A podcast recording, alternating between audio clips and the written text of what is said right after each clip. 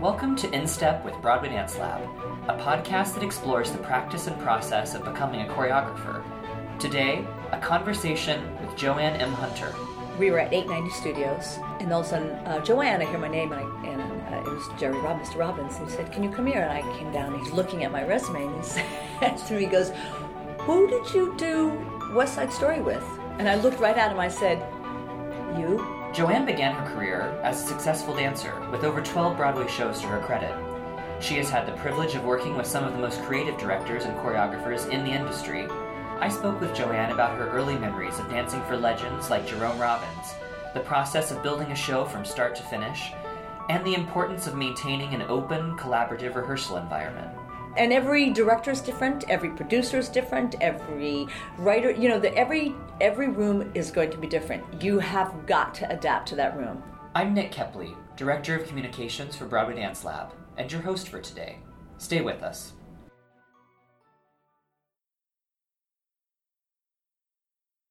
So, thank you for joining us today. you're welcome thank you thank you for having me Yeah. Um, the first question that I always like to ask people on the program is How did dance come into your life? oh my heavens okay when i was young about 10 or 11 something like that my mother want, asked me if I wanted to take ballet class. And uh, my mother always wanted to dance. She grew up in Japan, a very poor family, and her girlfriends were in ballet school, but my mother's parents wouldn't let her because they couldn't afford it. So, anyway, I was 10, 11. I was living in Rhode Island, growing, growing up in Rhode Island, and she asked me one day, Do I want to take ballet class? And I said, Sure. I don't know what else to do. My mother opened up the phone because we didn't really know anybody. My mother, you know, moved. My father was born and raised in Rhode Island, and after he retired, we moved to Rhode Island. Uh, my mother grew up, uh, born, raised in Japan. I was born in Japan. So she opened a phone book, not kidding, just kind of closed her eyes, waved her finger over the top of the phone book, and her finger came down, and we found my dance teacher. Her name is Nancy LaFave DeChico, and um, I fell in love with dance. I started just in ballet my first year, and the second year I took my second year of ballet, and my teacher said to my mother, I will. I think JoAnn should take another ballet class. I'll give it to her for free if she takes a tap class too. So I was like, okay. And next thing I know, then the following year I start taking uh, at a jazz class, and then I'm taking class five to six days a week. Wow. Yeah, and I just I loved it. It was home, and I don't even know if I really understood what that meant by saying that, as I say it right now. But I um, I prefer to be there than anywhere else.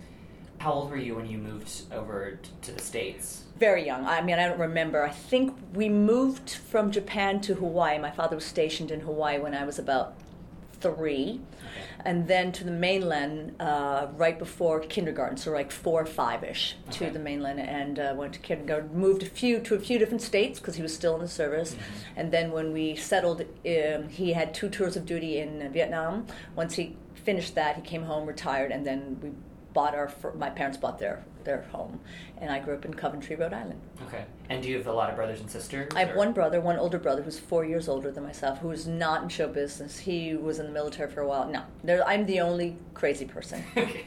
And did you grow up like watching a lot of dance, or or I was did- taking the your first experience? You know what? I, I don't remember watching a lot of dance. I watched old movies. I loved Judy Garland. I loved Nat King Cole. I lis- I had his albums. Oh my God! I listened to Nat King Cole. I loved Fred Astaire, G- um, Gene Kelly.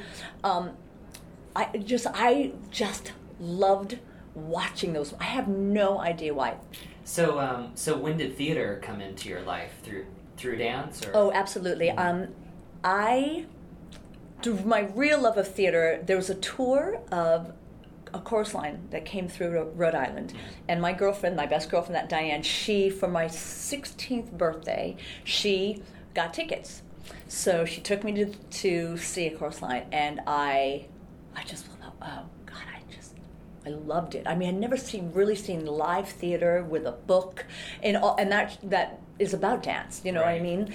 And then between my my junior and senior year of high school, I received a scholarship to study in New York for the summer with a teacher who just passed away recently, Chuck Kelly, who was one of the teachers to study with in the 80s. That's how old I am.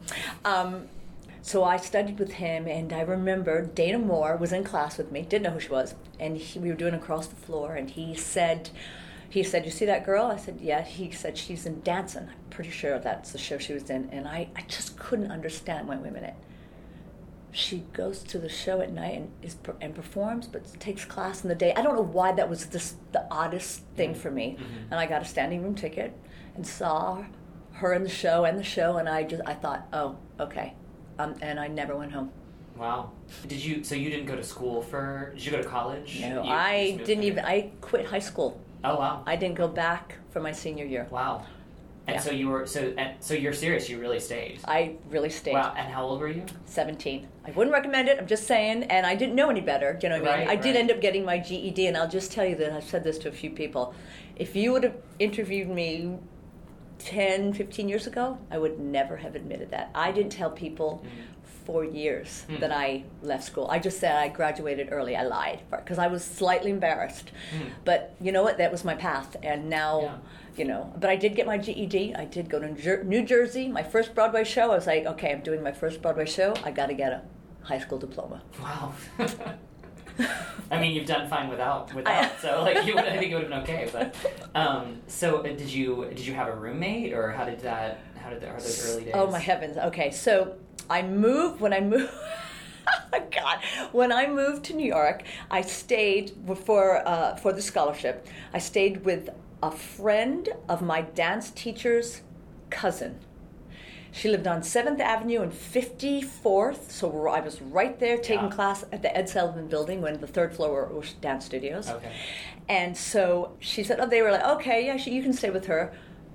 She had one. It was a one bedroom apartment, a king size bed. I slept in the same bed with her. I know you're like, what? Mm. And I thought to myself, I I mean, when I think back, I thought, who, who does that, and whose parent let you do that? Right. Anyway, I and she didn't charge me rent. Only thing I had to pay for my own food. So I, I slept there and I would go to class all day long and come back. And she worked like um, second, third shift, so she was never home in the evenings. Mhm. So which was great. So by the time she got home, I was in bed. Right. Um, and then I was like, okay, I need my own place because I it was just. So I found my own place on 57th and Lexington. I can't remember what it was called. The Allerton House. I think that's what it was called. It was a hotel for women. It was hundred dollars a week. I had a little room with a bed and a sink down the hall and a toilet down the hall where the sh- communal showers. Okay. I lived there for a while, but I was it was hundred dollars a week was a lot of money. Right. I had a little baby refrigerator that my mother gave me, and I ate, and a rice cooker. And I ate rice and salami. And to this day, cured meat is still one of my favorite things to eat. Wow. and that's what I said. and the great uh, pretzels near. I don't know if they even still have them on vendors. You know, I thought those were the best things ever with mustard. Uh-huh. So that's what I survived on. And I took class. Wow. Yeah. And what was that like taking class? Were you like really overwhelmed when you first came here, or how did you no, feel? I was No? too. You know what? Now I would be so overwhelmed. But you know, there's there's truth in the saying ignorance is bliss. Right. I just didn't know any better, so I had nothing to fear. Mhm. You know what I mean? You just I didn't know enough, so I walked down the street in my short shorts. I was like, oh my god, but.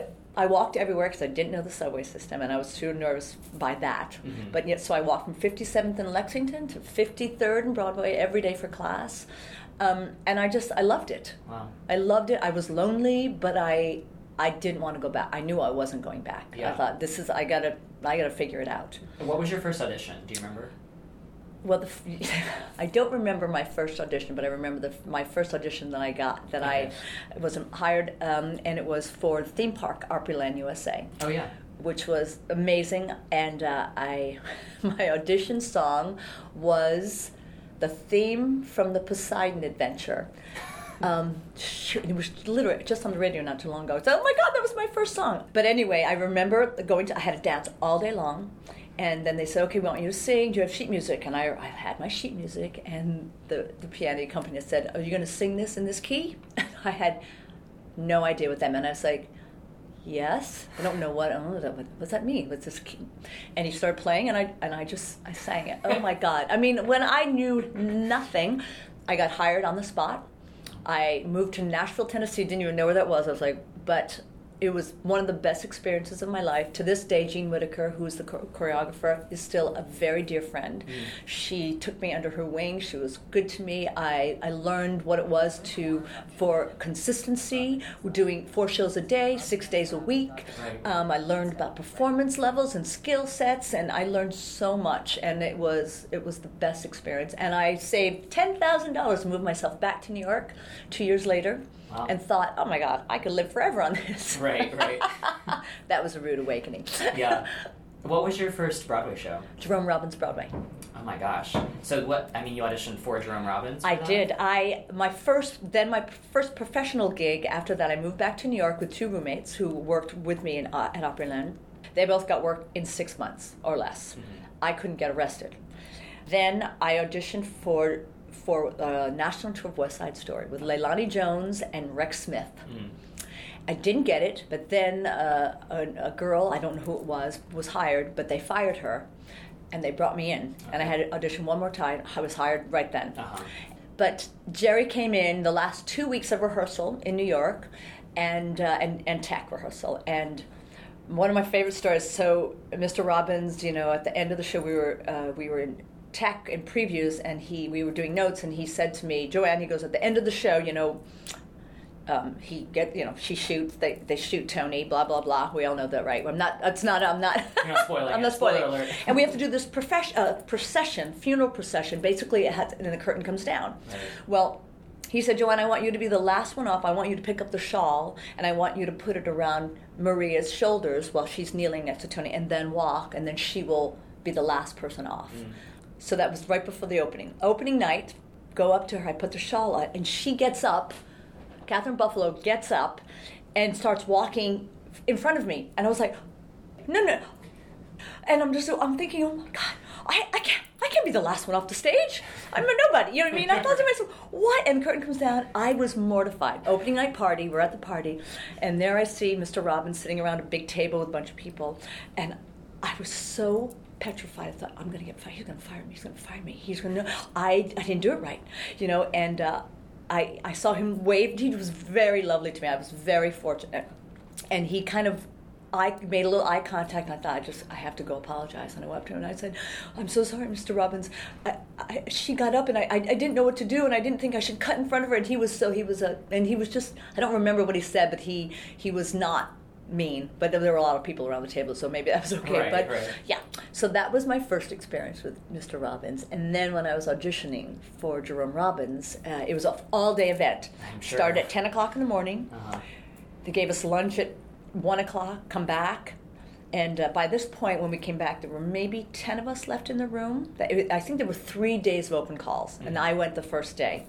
So then I remember just, we were at 890 Studios the old Michael Bennett studios, and I was at the ballet barre just kind of stretching because there were like 800 people behind the table talking and blah blah blah. And, and all of a sudden, uh, JoAnn, I hear my name, and, I, and uh, it was Jerry Rob, Mr. Robbins. And he said, "Can you come here?" And I came down. And he's looking at my resume, and he says to me, "He goes, who did you do West Side Story with?" And I looked right at him. I said, "You."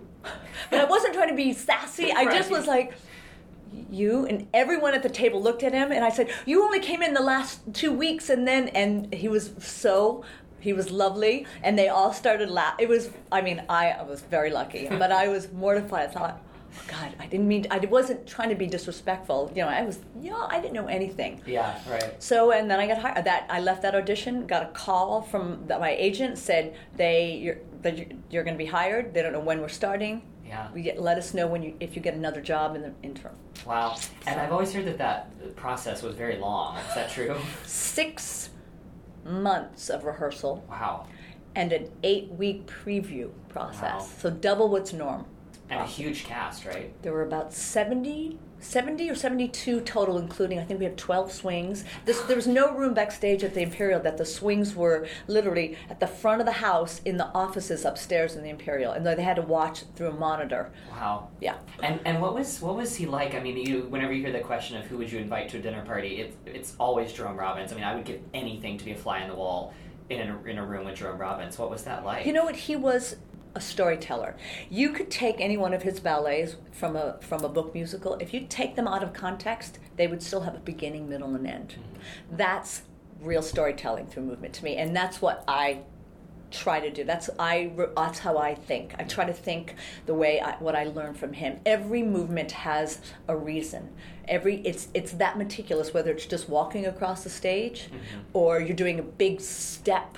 You know what I mean. But there's a rhyme and a reason for it. Mm-hmm. There's a um, there's a motive for it, and um, he was so good to me. I can't tell you why. I think I reminded him of somebody in his younger days that he either liked or greatly respected because he, when we would work together, he would touch my face with his hand, very um, fatherly. Hmm. I don't know why, hmm. but I had I had witnessed his other side. Right.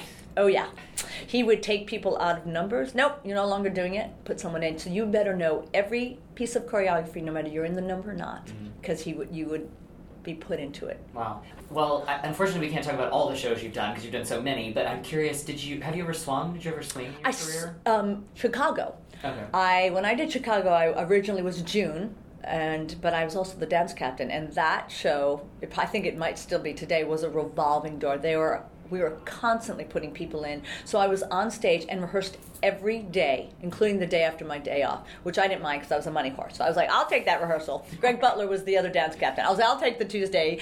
Um, but I, I asked to actually take myself off the stage because I thought it was so much work. Right. And I thought I would be better if I could be off stage mm-hmm. and maintain the show than be on stage. Yeah. And so I, I, sw- I ended up swinging, yeah. Okay. Which was not a hard show to swing, really. There's only a few women, you know I mean? The, right. It's not, and I, I was dance captain, so I knew every track. Right. So it was not a kooky hard thing for me to do, and my mind kind of works that way. So um, there are a lot more shows that are much more difficult to swing than mm-hmm. Chicago, for sure. Will you talk a little bit about that process of maintaining a show?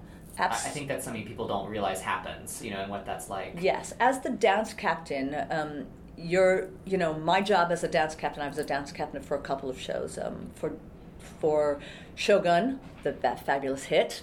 It's a big bomb. Uh, I was a principal and a dance captain. Wow. Yes. um, Chicago and Millie okay. with Rob Ashford. Right. I feel like your job as as a dance captain is to maintain the integrity of how the choreographer put that show together. So your job is to maintain the choreography to the best of your ability with new people coming in of how you believe that the choreographer created the show. Mm-hmm. It is very important. It's you don't put your own stamp on it. Mm-hmm. That's not your job. Your job is the keeper of the work, not the creator of the work. Right. There's a big difference, and uh, and it takes it's hard because you have to try to think for someone else. Right. You know what I mean? And um, uh, and you have to gain the respect of your fellow me- fellow cast members because that is your your job is to maintain it. Right. And um, how often would you note the show? Um, probably if it were a new person going in, uh, a couple of times a week. But normally, maybe like once a month, once every. Th- just because you can't you can't watch something that much, you're going to start going, oh, I don't like her fingernails are too long. It, you it, then it's that's silly. Yeah. You know what I mean? Then you then it's all about power. Yeah. And you, it's that's that's not the point. Yeah. Um, I I think. Uh, you know, and every show is different, of course. If you have a show like School of Rock, I have lots of young people in that show, so my dance captains probably watch it a little bit more often. But I don't ever want them to get too clean because that show, if it's too clean right. and it's too sterile, it's not it's not right. right. You lose you lose that that that youthfulness of the show. Did you find that some choreographers were pickier about really staying true to things than Abs- others? Absolutely, and that's they're entitled to. It's their work. Right, right. Absolutely. Right. Absolutely. And that's your job. You have to respect that. You right. know what I mean? Absolutely. To learn more about JoAnn M. Hunter and Broadway Dance Lab, please visit BroadwayDanceLab.org. InStep will be right back.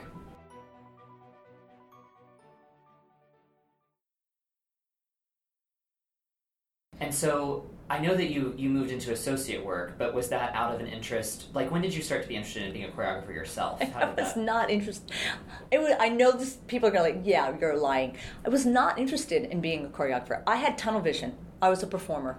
That's it. I did when I was doing Millie. I knew I was getting a little burnt out. I was my terrible. I was very fortunate. I worked and I had a career. I could support myself. I bought my own apartment. You know what I mean? I was very lucky. But as you know, doing eight shows a week, six days a week, fifty weeks a year, it it takes a toll. And I remember when Millie closed, I consciously said, I'm taking a break from doing a long running show. So I said, I'll audition for regional stuff that's three week run, two week runs, right? Um, Rob, during the time of Millie, uh, when I took over for dance, I was not the original dance captain. I took over, and I didn't even want to do that. He asked me, I said, oh, I don't want to do that, because I was I went through a, a, divorce at that time, and I just thought I just want to take care of myself. And he he asked me, just think about it.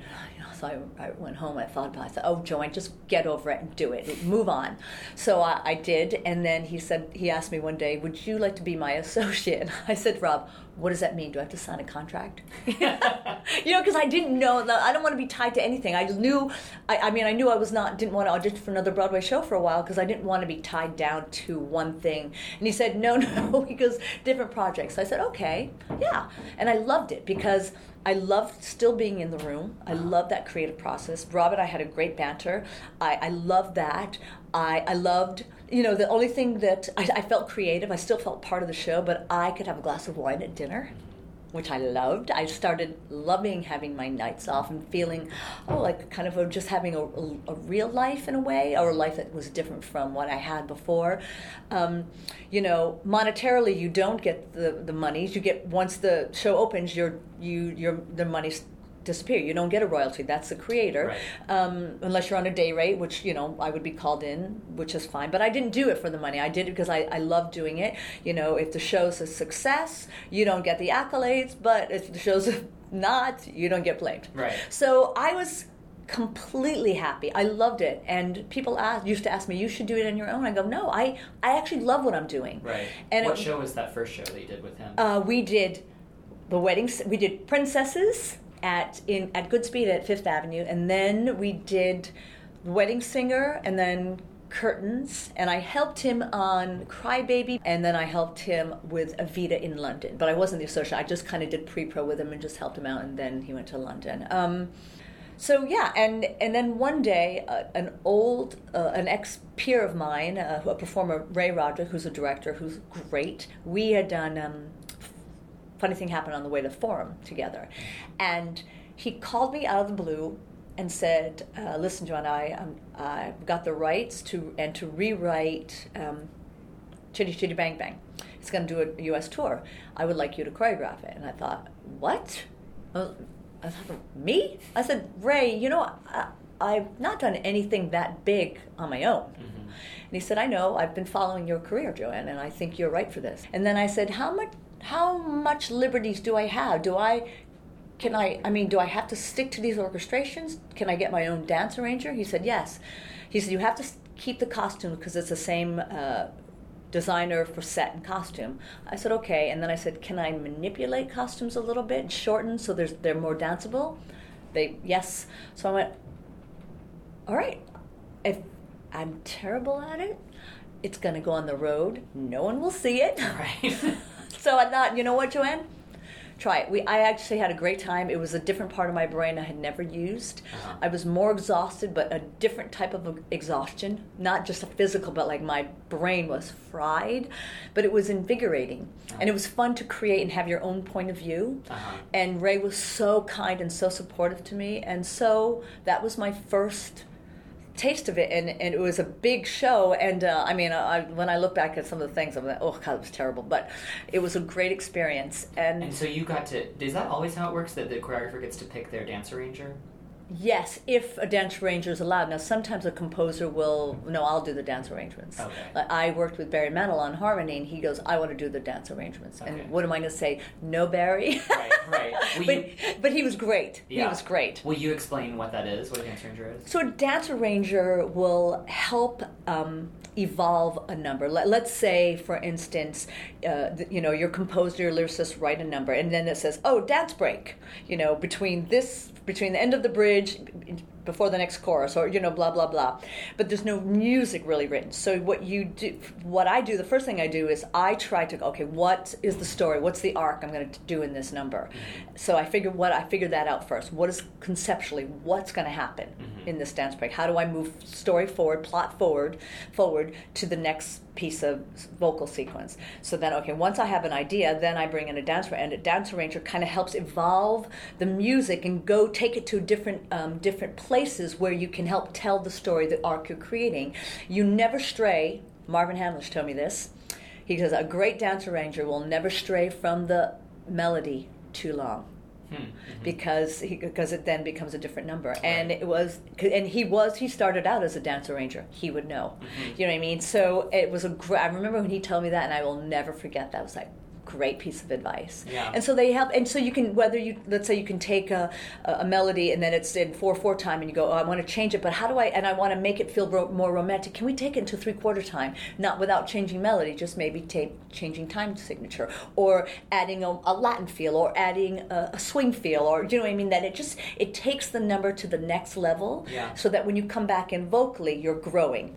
So talk to me about the like I guess so was Chitty kind of your first stab at choreography then? Absolutely. Or, okay. Yes, my first like big stab. Yeah. So so in those early days, do you feel like you were kind of mimicking slightly what you had seen happen with your the people you've been your associate? Or like what you know do you, how does can you remember those early days of your process and and what that was like? Well i think you... um, i probably yeah i think my pro- my process was definitely inspired by the, the, the choreographers that i was an associate with right. for. Um, but and did you feel like i guess i'm just curious to know exactly how you tackled a number back then like when you when you haven't done it before and it's this big production number how do you begin? Um, story. I cannot choreograph a step unless the narrative is there. Mm-hmm. So for me, it's I, I I read even as a dancer, I couldn't just do a step for the sake of doing a step. And if it was and it felt if it felt that way, then I found a reason to do it. It was the only way I felt like I could dance. Um, same thing when I, I, just I would you know read script, read script up to that to the song. What's happening lyric wise? What's going on? And then okay, what am I doing? What am I doing here? Okay, let's figure it out. And what's the story? And that's that's kind of how that was my process. Do you know what I mean? And mm-hmm. that's. Um, and like I said, I was influenced by Jerry Robbins. I mean, everything he did had a meaning, and yeah. so it was not just about steps for the sake of steps. I, I as a audience member, I get bored if I just see people just dancing. go, why? What's happening? I mean, no matter how fabulous they are, you know, how high they can kick, how many turns they can do, great. Anybody with great technique can do that, or, or is limber. But dancing from your goal, from your gut, your soul, your sex, you, that's where it has to come from, and it ha- and there has to be a point of view behind it. Mm-hmm. You know what I mean? Otherwise, it's just taking class. It's just technique, and that's that's not enough for me. So as a dancer, I felt that way. So I think as a creator, I just that's how I wanted to try to create.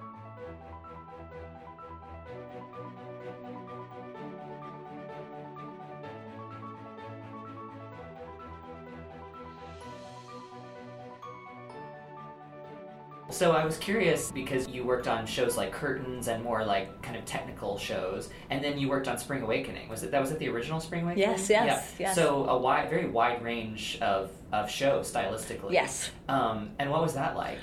Well, I love Spring Awakening. I love Michael Mayer. I love him. I'll do anything for him. He's great. He gave me my first Broadway show, so I would do anything for mm-hmm. him. Um, I think he's awesome. I think he thinks outside the box. I I love the show. I love that it was so different. I loved and and let, uh, Michael. I mean, um, Bill T was great. Michael also did a great deal of the staging on that, okay. um, and. Um, I I get bored easily, not by watching something, by me create creatively. I like to be around younger people because they keep me young. I feel like they inspire me. I know old fashioned musical theater like the back of my hand. You know what I mean? So this was to to be uh, exposed to something that was a little bit different, a little bit outside the norm.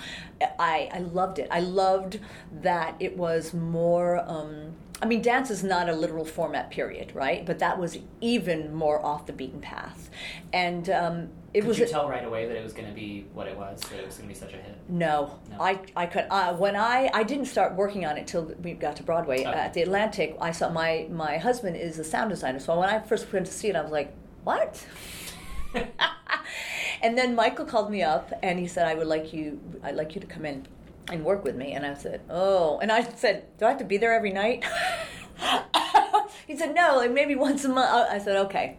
So you were his associate? I was a little of both. I mean, I, I came in to uh, the. I was originally brought in because the show was getting a lot of acclaim now, you know, and um, uh, right before they opened, and they were doing a lot. They were getting uh, people, were, even though people were walking out before it opened, Wow. because people saw Spring Awakening, thought it was gonna be flowers and Easter and Oh. happiness. You know what I mean? Yeah. And the original poster was very different from Yes, the. I remember that. You know, Yeah. it's a girl with long flowy hair and and. Um, but but critically people knew this was an inspiring piece of piece of theater Mm-hmm. so they were going to they were going to they're starting to get some television spots and and so michael brought me in i need for you to help with this. Help me put together these things. So that's why originally i was like okay let me you know and work on the show and okay well this i feel like this is if you want to do this we have to do this and i think you should be doing for the tonys i said we should do a melody. We shouldn't do one song because this is not traditional. There's no button on hardly any of these numbers. And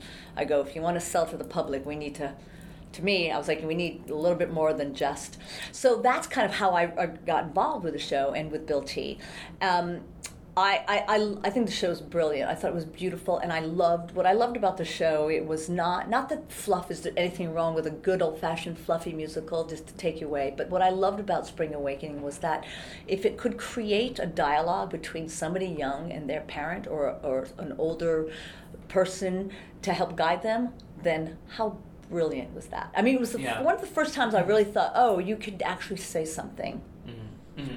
And entertain. Yes. Not that other shows don't do that, but it was really It's it- rare, though. It is rare, and I remember just like I that's what I found fascinating about it. Yeah. And the talent, these young kids, I mean, they were 14, 15 years old. They were and they were not um, not like unlike School of Rock where we don't want savvy theater kids, did not want savvy Right. kids. We wanted them raw, so we watched their experience. Yeah. You know, that by the probably the end of the run, they were all probably all having sex with each other. But you know, Right. it is showbiz. Yeah. Do you think that working on that is what led you to work on School of Rock, or how did how did Oh, School of Rock come into your life? School of Rock came into my life through actually Bespoke. Nina Lannan, from, who's the head of Bespoke Management Theatrical, and Devin Keudell. Um, Andrew came to them saying, I'm, I want to do School of Rock, and we're looking for a choreographer. They put my name up. I met with Laurence Connor, the director. We um, we met.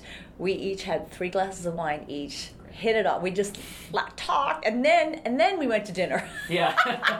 and we just hit it off. And um, Andrew s- remembered me because I did Cats when I was a dancer. I was the White Cat many, many, many, many years ago, and so that's really kind of how how School of Rock happened. It was I was very lucky. I had a luckily I had a great rapport with Laurence and and Andrew, and it just it just happened. and what was that process like for you? Oh, it was tricky. Oh, not, not and I don't mean that in a bad way. I mean that because it's you know Andrew was very adamant that he did not want the show to feel like um, Matilda. Nothing. Matilda's brilliant, but those kids are meticulous, slick. These kids have to feel raw, like children. Mm-hmm. Uh, so it was very important that how we how we moved the show was very that was important to him. Had you worked with kids before like that? Uh, I do. I work. I do these outreach program. One is with SeriousFun, which is the Paul Newman organization uh, for children with very life-threatening illnesses. But it was like once or twice a year. Right. Um, and I love working with I, and young people and Spring Awakening, but they weren't that young. Right. But I love working with young people. I know it's crazy, but I get to go home too, uh, because they're they're sponges. mm-hmm. Do you know what I mean? And, and just you watching watching someone actually get it and then apply it is Mhm. so fascinating. Yeah. To see the light bulb go blink, blink, blink, blink on, just like oh, and you just when and somehow the process happens faster with one young Right. person than another. You, uh, it's, like teaching. It's yeah, Yeah. and it's fast, and I loved, and I love, I do love working with young people. I Mhm. do, and I get, I just it makes me not swear as much, Right. which is probably a good thing and uh, but I do at the end of the night I get to go home. Right. You know what I mean? So Yeah. So sorry, you were saying that you had to sort of move the show in a different yeah, way. a different way, and it just um, it had to feel like children moving, not dancers. Mm-hmm. And so I just I would do all these exercises. I would do these light uh, these. Uh, uh, team building exercises and and improv. We would just dance around the room, and I would have the uh, pianist accompany us. Like, okay, I said when I would point to him, I go, I want you to change. I said, I want you to play classical, then rock, then pop, and I just and I go, okay, da- let's dance away with the music makes us feel. Mm-hmm. And then I put chairs up and I go, okay, now you have to be in a proper school. How do you act? Boom. So I, I worked on their physicality that way. Mm-hmm. You know what I mean? And so then started developing the movement and how and how the show moves itself that way. That's really great that you were that you had enough confidence in yourself to allow yourself to have that much freedom in the rehearsal process. I feel like because I mean a lot of times there's so much pressure to come in with so much pre-pro done because time is money. You got to get the show up. You know, did you did you always feel truly okay with that, or were you ever like internally panicked? Oh, or- always, every Yeah. second of every, every day, and it's just like pulling it out my butt, Yeah, like yeah, burp, yeah. burp, burp, you know what I mean. Um, but we did a workshop, we did a, a reading, a 29 hour reading, which all adults, so we could hear the script first time. No, Mm-hmm. no, it was not invited; it was just for us. Then we did a workshop. We did like a seven week workshop, Okay. so that we were able to play. Right. And then we had a full rehearsal process. Okay. So we ha- we we had the luxury of time. Yeah. Uh, and we needed it because these kids had to. They were musicians too, so they had to be so skilled at that. Right. Um, every day. And it's like, oh my god, just pulling out my butt, you know. And the director would say, "Oh yeah, so do I think we, they they moved here? Okay, how to? So we have to figure out how to change the set." I was like, "Okay, Here we go. I know. here we go." I know. You know, and you just, but you do, but I love that. I actually like working under pressure. Okay. I know it's a little weird, but I I, I kind of thrive slightly on it. But then I also get ah, anxiety at the same time. Um, I know. I love. I've assisted a lot, and I love those moments when they say like, "Okay, so and so, you're up," and and I watch the person I'm assisting just be like, "Okay," and you just have to fake it till you make it. Like, Fake it till you make it. Here's the thing: what I learned, somebody has to be in charge. yeah. When you're teching, you know that. Okay, JoAnn, where do you want to go from? The top. you know, it just. But but you, th- that's a skill set that is is. You're, I'm consistently learning. I feel like, Uh-huh. and you you build you build on that skill set, and you get better and better at it. And, and you make a mistake every time you do it, but then you learn. Hopefully, you take two steps forward and half a step back.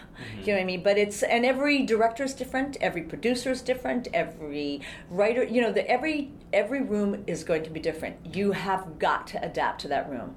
It's I think otherwise otherwise we've seen shows that don't somehow they're not meshing, and a lot of times it's because maybe the collaborators are not. They're not all on the same page. Yeah. And it's it. I mean, it doesn't always happen. It just it's life. You know what I mean?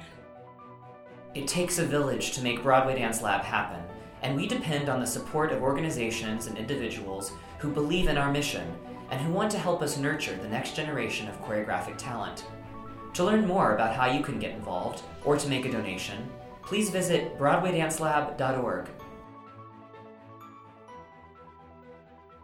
Will you talk about the preview process a little bit? About how, like, like maybe with School of Rock, how, how that preview period Yeah. was? Oh, it's exhausting. No, with, with, with, with School of Rock was a little bit different because we did that workshop. So we learned before we started the show to change the first 20 minutes, the order.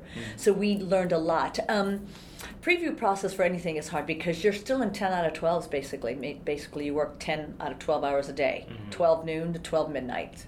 Or twelve to eleven thirty, and have an hour and a half lunch. You know, Right. it's um, it's exhausting, and because and hard for the actors because they have to rehearse all during the day and then do the show at night. Come back with new changes the next day. You know, what I mean, we're still finessing the show. We're still we want to cut the show down because not one maybe it's too long. One maybe oh we're just cut cut some fat out. We Yeah. don't need all that. And you, it's hard when you're in rehearsal. You get so close to it that you you need to step back, hear an audience, see an audience, see also for yourself going, oh, that does not work.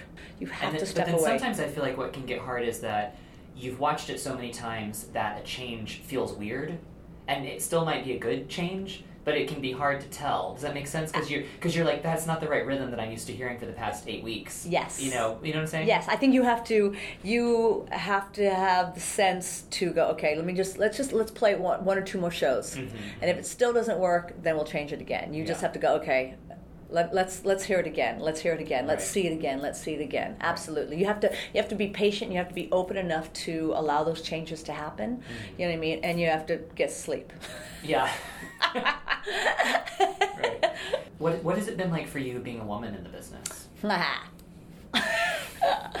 you know what? I get asked this question a lot. Um, when I was a performer, I never thought twice about being a woman.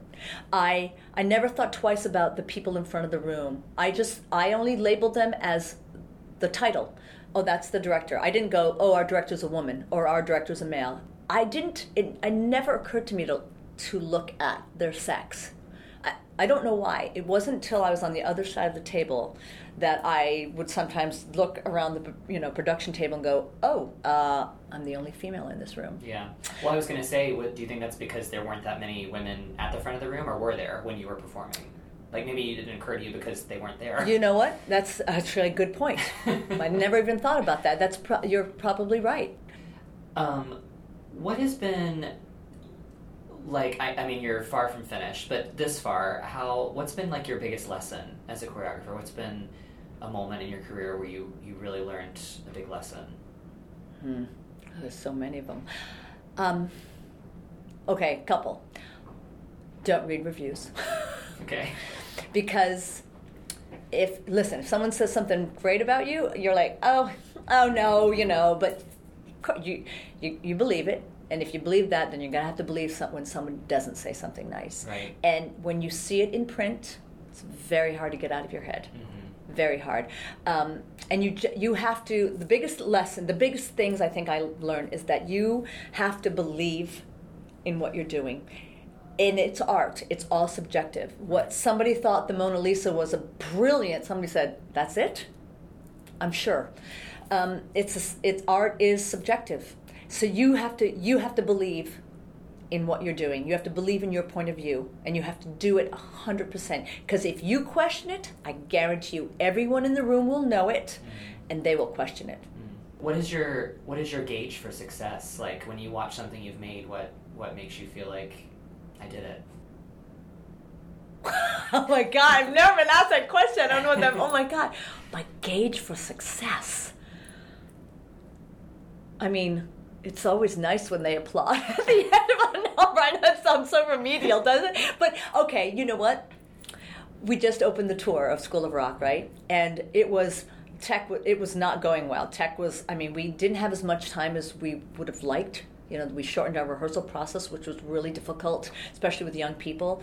Um, tech rehearsal was tight. And I just thought we we couldn't we did not get through the show without stopping until the first performance. The first time we ran the show was supposed supposed to be an invited dress. We canceled that. Stopped four times in act one, act two, four, three or four, in just one act. And I thought, oh my god, this is a disaster Right.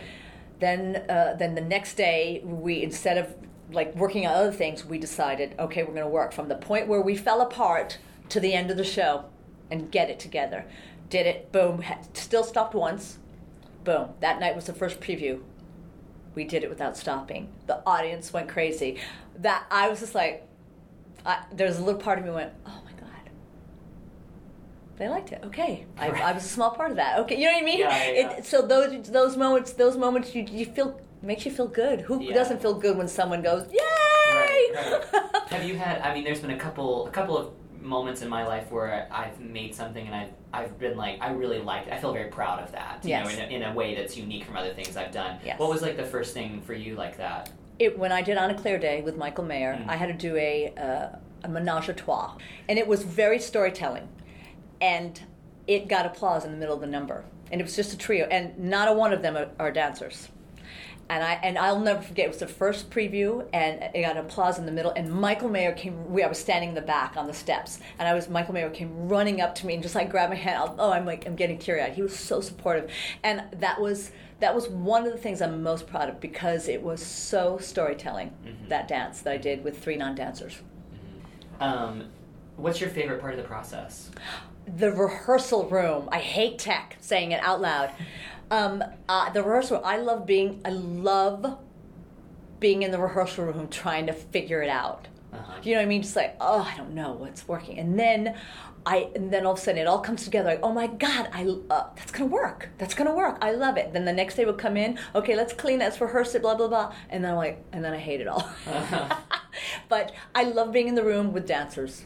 I like being in the room with actors too, but I love being in the room with dancers because Mhm. dancers, there's no other human being besides an athlete that's like a dancer. They are disciplined. They will do what you ask for them. They will make it work. They just it's just a different mindset. Um, yeah. Tech, I mean, I, I love the other when the elements come together, Right. but there's something about the rawness of being in rehearsal and your imagination. Yeah, I know. It's interesting to watch. Like, so many shows I've worked on, it's like these moments that work amazing in, in the studio, and then you get to the stage and it doesn't work anymore. And it's and uh, many times I've thought it's because I can't imagine it anymore. Like Right. now, now I see it. Now it's now I'm being forced to look at it in this way, and in my head I saw it like this, and that was somehow better. That's really great. I mean, I never thought of that, but you're abs- you're absolutely right because our imagine nothing's better than our imagination, Right. right? Nothing's more creative Yeah. than what's going on up there that no one else can see. Yeah, it's like seeing a movie of your favorite book. Yes. You know. It's never what I'm like, no, Yeah, no, no. yeah. Yeah, I remember when I finally saw I read the, the Hunger Games, you know, the first one, and the the wolves that had the faces of the people. Uh, Did you read the book at I didn't. Okay, well, I and I remember thinking, oh my god, that's. I just remembered my imagination, and when I saw the movie, I go, no, that's not. That's not. That's not right. Right. Um, well, any any pieces of advice for, for choreographers that are trying to get started? Oh heavens, it's not easy. It's not easy getting your foot in the door. It's Right. not, you know what I mean? Same people work all the time. Yeah. good for those of us who can, hard for new people to get in. Um, I, I avoided doing a reel and a website because I was like, what? You know, I was old school. I was like, what? You want to see something? Hire me for three days, hire 10 dancers, and I'll show you. I'll, I'll pick the number and I will show you what I can do. You know what I mean? Um, you have to you have to roll with the times. I've learned that. I resisted forever. It wasn't until a general manager said, "JoAnn, get a website." I went, "I don't want a website." I was I was like, "Directors don't have to have a website." You know what I mean? And I resisted for a long time because I just was like, oh, "I hated it." You have to. It's the it's the the age we live in. Mm-hmm. So invest in that you know and work on your craft work on creativity work on storytelling work um, because in in when it comes down to it you know th- those great dance shows that are out there so you think you can dance all those that have actually brought dance more to the forefront which is great but it's they're not they're not theatrical. They're not they're not part of the whole story.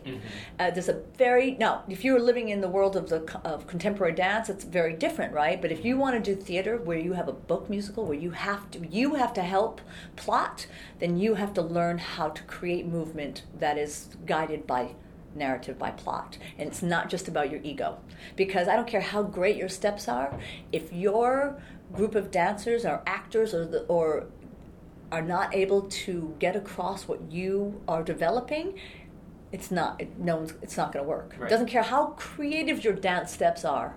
It's, it's not going to work. Mm-hmm.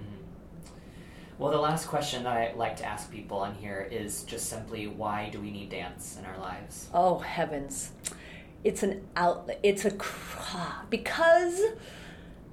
Especially if you're a physical human being like I am, if you can only see my hands right now. Yeah, I they're mean, they're like wide. wide open, just like. Um, first of all, it's it's it's a release because it's physical, so you can release emotion without speaking a word, um, and it, and it's a beautiful visual art form that can be incredibly touching and it keeps you in shape. Get out from behind that damn computer screen. That's right. Do you know what I mean? It's it's a it's an art it's a storytelling art form that is not literal, but you can still get a point across if done well.